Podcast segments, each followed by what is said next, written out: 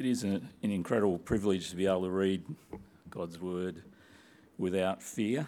And I don't think Australia would rate on the top 50 countries. So let's take advantage of that blessing and read God's word now. Luke chapter 18, verses 9 to 17.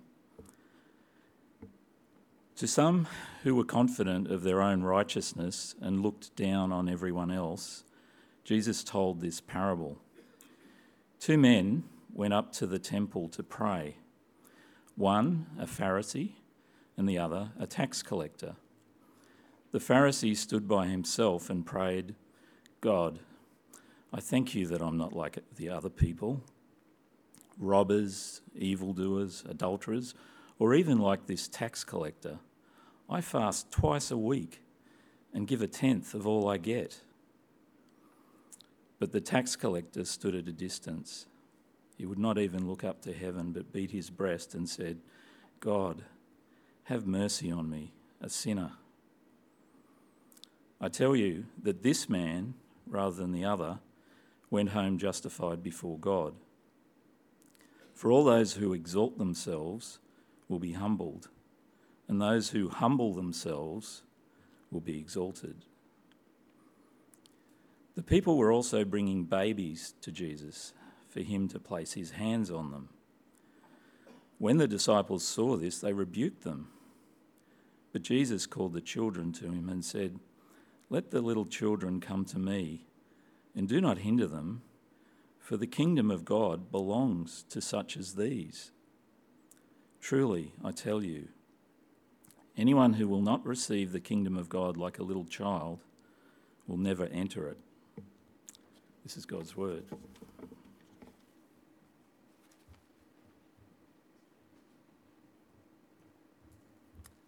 Thanks for that reading, Steve. It's great to be with you. Thank you for choosing to be here tonight. Our first time back singing behind masks. It's exciting.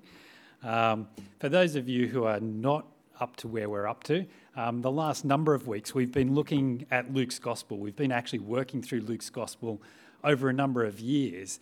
And at this point in the Gospel, Jesus is heading up towards Jerusalem and he's almost there. This is the end of the journey. And he's got some last things that he wants to say about what it means, who's able to enter into his kingdom. And then if you're a part of his kingdom, what does it look like to live as a member of his kingdom? And so those themes are going to come up again in tonight's passage. So I'm going to pray because we're dependent on God to enable us to understand this and put it into practice. So I invite you to pray with me. Jesus, we do thank you that you've given us your word. It's in a language that we can understand. You've given us this place where we can come together with others who likewise are longing to understand what it means to live for you. We pray that as we spend some time now thinking about these words, that you would enable us not only to understand them, but that by your Spirit you'd actually help us to put them into practice, that we'd respond to them rightly so that our lives glorify you. We pray this in Jesus' name. Amen.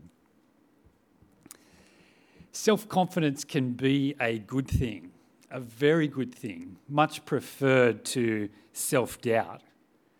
But there are times when confidence can lead to disaster. I'm one of those who've been known to push the boundaries at times. When the petrol gauge in the car is low, I usually keep on driving looking for the cheaper price that I know is just down the road, and I'm confident that I can make it there, even if the petrol light has been flashing orange at me for some time. Now, my confidence did get me into trouble one time when my family was out near Tamworth and I didn't realise that service stations closed before dark. But a night in the in-laws' motorhome parked next to a closed service station meant that we were back on the road early the next morning, no trouble. Now, likewise, I insisted when we lived in Thailand that extra time at the airport is wasted time. And that until your name is announced over the PA, they haven't actually invited you to get on. And on this, my confidence hasn't failed me yet. I haven't missed a plane yet. The benefits of confidence, I think, is seen probably most clearly in sport. And so Steve Smith, Australian cricketing legend, can pull off all sorts of audacious cricket strokes that if I was out in the middle, probably wouldn't turn out quite so well.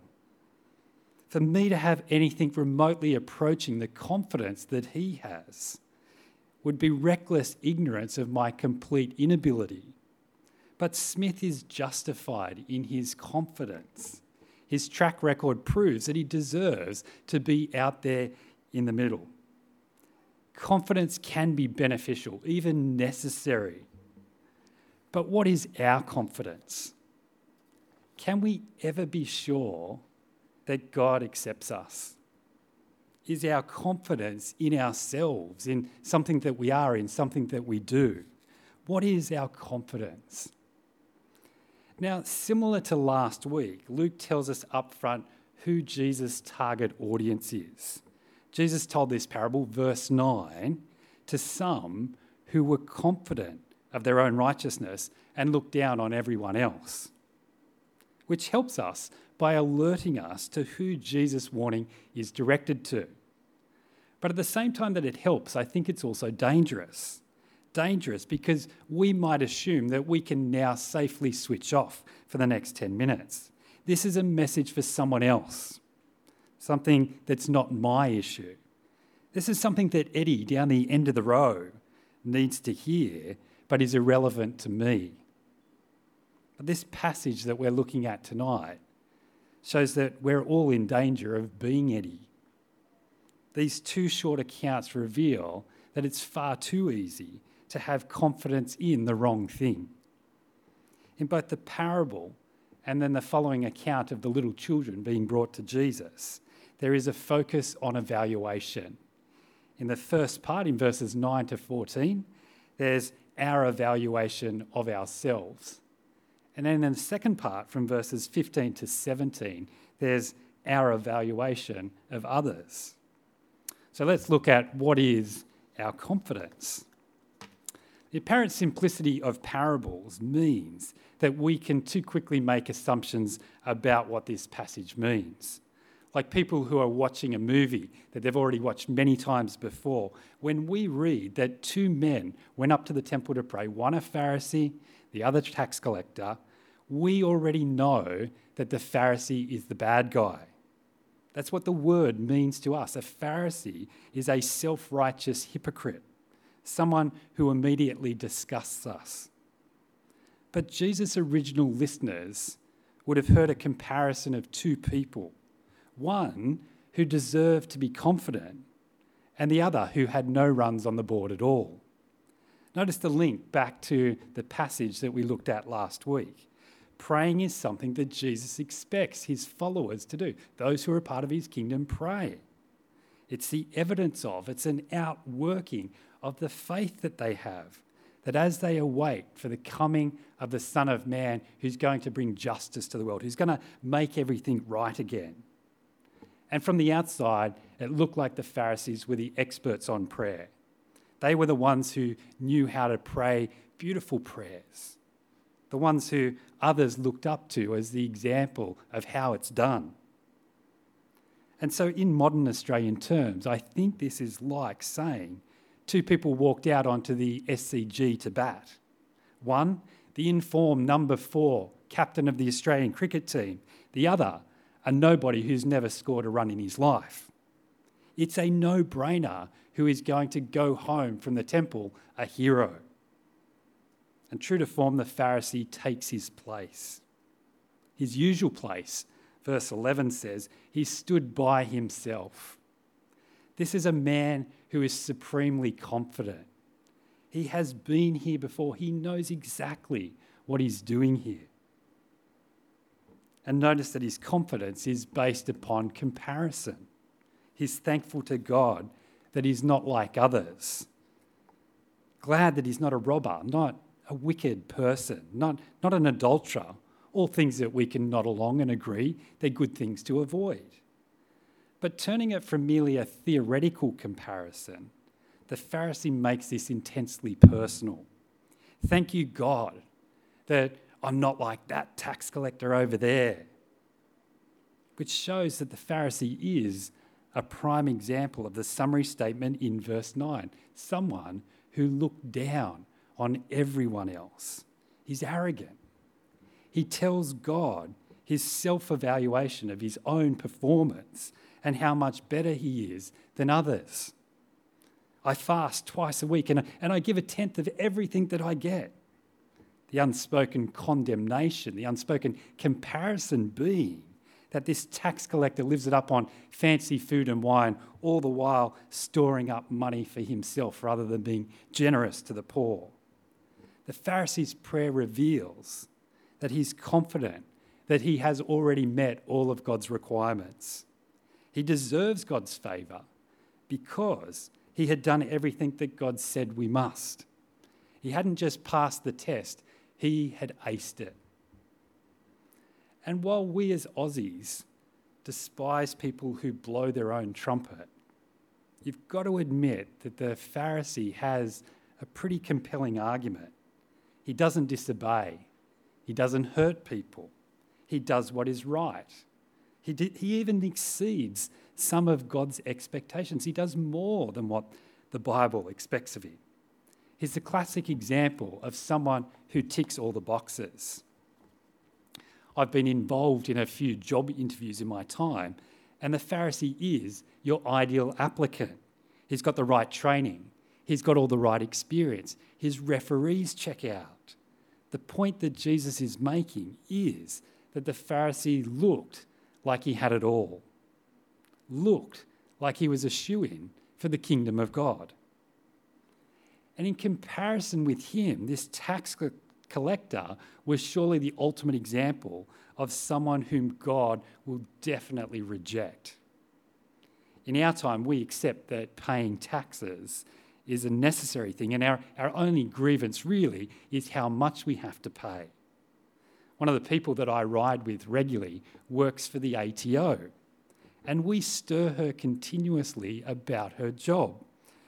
But everyone actually likes her in the end. Now, in Jesus' time, anti-tax collector sentiment was not light-hearted banter. By collecting taxes, this Jewish man was involved in evil behaviour that made him an outcast from his society. Firstly, he was working for Rome, which meant he had betrayed his country. And secondly, tax collectors were renowned for taking much more than they were required to. Being a tax collector was basically a licence to steal. If you've watched The Chosen, a show that's on YouTube that you can watch for free, I think that their portrayal of Matthew, the tax collector, nicely captures the disgust that Jews felt for fellow Jews who had become tax collectors. Tax collectors were wealthy, but they had become so by selling out their own people, by turning their backs on God. In our time, it would be like trying to justify being a drug dealer because I have to pay my school fees at the local Christian school. Tax collector was not a job title. It was to be accused of being a traitor, a cancer on their society, someone who defied rather than submitted to God. And having drawn attention to this tax collector, the focus now shifts onto him. This is a man who already feels exceptionally uncomfortable at the temple, who's trying to hide from the spotlight as it's shined on him. In our language, he's snuck into church late. He's sitting up the back, hoping that no one's going to see him there. He's got business to do with God, but he knows that nobody else welcomes him there. And notice the difference in his posture. The Pharisee stands by himself, chest puffed out, head raised. The tax collector, on the other hand, won't even look up to heaven. This is a man who is deeply ashamed of himself. Now, I'm guessing that most of us sitting here have been here at some point, caught red-handed, confronted. We hang our heads in shame and can't look the person that we've offended in the eye. Last week, Mark told us about his cute kids asking for ice blocks. This is not the cute kids. This is your kids who are rebels, who've gone off the rails completely, who constantly defy their parents. And now they've taken the family car against strict orders and they've crashed it, writing it off. This is me, caught out in year 5, cheating on my exam at school. But far worse than standing before a teacher or a parent, the tax collector stands downcast before God. And what is his prayer? God, have mercy on me, a sinner. The tax collector knows and fully understands that he does not meet God's requirements. And because he can't, all that he can ask for is mercy, to ask God to not hold against him all the things that he agrees rightfully excludes him from relationship with God. This is the middle order batsman, getting duck after duck, playing the same silly shot, talking to the selector saying, I know you've already given me chances. I've blown each one, doing the wrong thing. I ask you to let me play again. The tax collector is confident of just one thing, that he doesn't deserve God's favour. That's it. And with that, Jesus hits them with the punchline, verse 14. I tell you that this man, not the other, rather than the other, went home justified before God. For all those who exalt themselves will be humbled, and those who humble themselves will be exalted. What? Are you crazy, Jesus? This guy has proven over and over that he's just going to let you down again. You're picking the wrong man. And yet again, we're confronted with the upside-down kingdom. The one who enters the kingdom is the one who admits that they're not worthy to. The one who looks like they're the first choice is excluded. And there are no exceptions to this. Everyone who exalts himself will be humbled. The only way up is down. This is a great demonstration of what it means to repent, to acknowledge that we have been walking in the wrong direction and admit there's nothing that we can do to make it right again, to ask God to pay the price because we don't have the means to accept the label sinner, not as an admission that I'm just as bad as everyone else, but to wholeheartedly admit that I don't deserve to be in his kingdom. This is not false humility, not simply being sorry because we got caught, but to acknowledge that there's something fundamentally wrong with me and there's nothing that I can do to fix it. And Jesus says in response, welcome home. You've ticked the only box that's on the form. If you have that attitude, I accept you into my upside-down kingdom. And it goes against everything else that we've ever known or experienced. If you're going to get into the uni course that you want to, you have to get the marks. If you're going to get the job that you want, you need to perform well in the interview. If you're going to make a meal that tastes good or make your house clean, it takes effort. If you want a spot on the cricket team like Steve Smith, you have to earn it. And the assumption of the Pharisee is that that's what it takes to be in the kingdom. If I do what is right, God will accept me. If I'm good, then surely he'll let me in. And Jesus says, you've got it all wrong. Only one thing is needed, to admit that you don't deserve it. Any contribution that we can make is like trying to offer to pay off your mortgage with Monopoly money. You can imagine the scene with the bank manager, can't you? You've arranged a meeting and you're super excited that you're finally going to put this enormous debt behind you. You come in and you sit down and you put your wads of nice orange 500s. There's about 10,000, so think how big the pile is. To pay back all of this money. And he responds, what's this? What is this? This doesn't take 1 cent from your mortgage. Your money is worthless to me. Get out of my office and stop wasting my time. Now another person comes in after you and sits down in the same seat and says, I'm really sorry, sir. I know I've defaulted on my loan and you've already been lenient in the past. I still have nothing with which I can pay you back. Please give us more time. Please extend mercy. Ah, yes, of course. I'll make the arrangements right now. Which bank? None on this earth, that's for sure. Unless Jesus had told us that this is the only way into his kingdom, we would have to conclude that this is too good to be true, that the only thing required is that we recognise our need for mercy. And so it must thrill our hearts that God promises that this is how generous he's going to be, that I don't have to try harder, that I don't have to perform better, to do more, to be something that I can't. I just have to come to Jesus, admitting that I've got nothing that makes me worthy. The only confidence I can have, the only confidence that any of us can have, is that God is merciful to repentant sinners. That's it. Which is not to be harsh or down on ourselves. It is to finally stop evaluating ourselves according to our own criteria, to stop comparing ourselves with others and coming to the conclusion that we're as good or perhaps a little bit better and thinking that that's good enough for God. There is only one way into Jesus' kingdom, to admit your own unworthiness and accept his mercy. Have you done it? Don't assume that because you're sitting here in this room that you already have. The Pharisees stood in the temple, the holiest place in Jerusalem, and went home still needing to repent.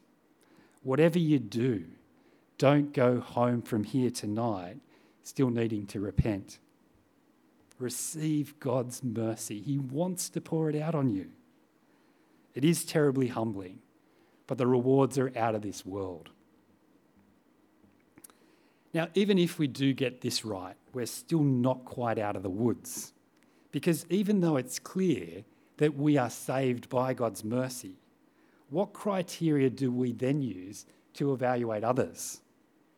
Verses 15 to 17, the second section we're going to look at, have been used to make all sorts of claims that all God wants us to have is a simple, childlike faith, that we shouldn't discuss complex theological issues, that anyone under a certain age is already accepted by God.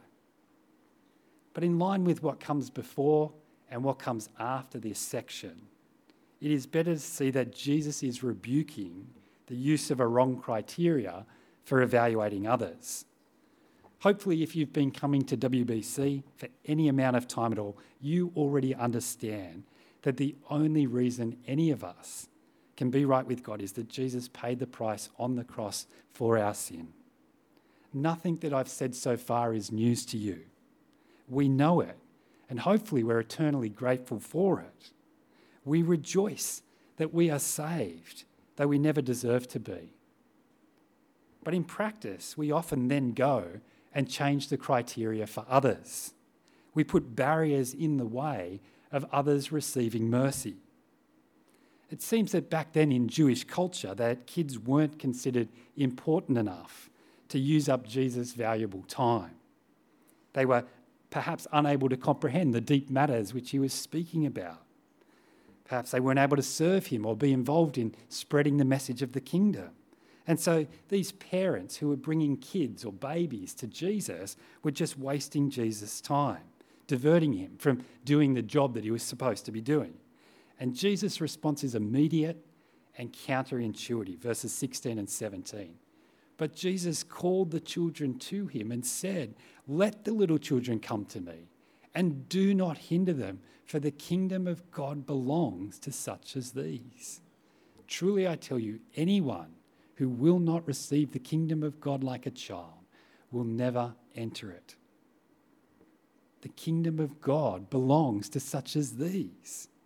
Anyone who will not receive the kingdom of God like a child will never enter it. This is a must. These kids weren't the exception to the rule. Babies exemplified the necessary criteria which is needed to enter the kingdom of God. They weren't a distraction from the main thing. They were a demonstration of it. And so what does it mean to receive the kingdom of God like a child? Well, I certainly would love for Jesus to sit down and just to explain it in a little bit more detail than he did, to explain piece by piece so that we don't get it wrong. Now, he doesn't. But nevertheless, we can be confident, given the context, that it means to recognise our complete and utter dependence on him. Everything in this section is pointing to the fact that Jesus accepts those who are normally unacceptable, that the kingdom is not for the good, but for the repentant. And given that this retort is directed right at the disciples, I think that we must be all ears. If their danger was to receive mercy and then restrict mercy being given to others, then we would be reckless to think that we can't fall into the same mistake. And so we have to stop and ask, what are we doing that puts up walls rather than welcome home signs? When new people do come to our church, or people who are different from you, are we quick to say hello to them and invite them into our conversations? Do you come here week by week, intentionally looking out for somebody who's perhaps sitting on their own? Or do you only talk to someone in your own age bracket, someone at the same life stage as you, someone who shares your interests or passions? Do we use jargon to talk about Jesus, knowing exactly what it means for us and those on the in, but by doing so, leaving others out of our conversation? Does a person's criminal record or religion, how they dress or their sexual practices determine if we're willing to include them or we exclude them? As I interact with my next-door neighbour, does their need for mercy overcome my desire for comfortable conversations? There are so many different ways that we can put up walls instead of welcome home signs. When we demand people to change before they join the kingdom, and if we do, then we need to repent. We recently put in a water tank at our home under the stairs. It fits there nicely. And the water that lands on our roof now runs through the gutters and down pipes into this fantastic storage to be used to water the gardens when it's not pouring with rain.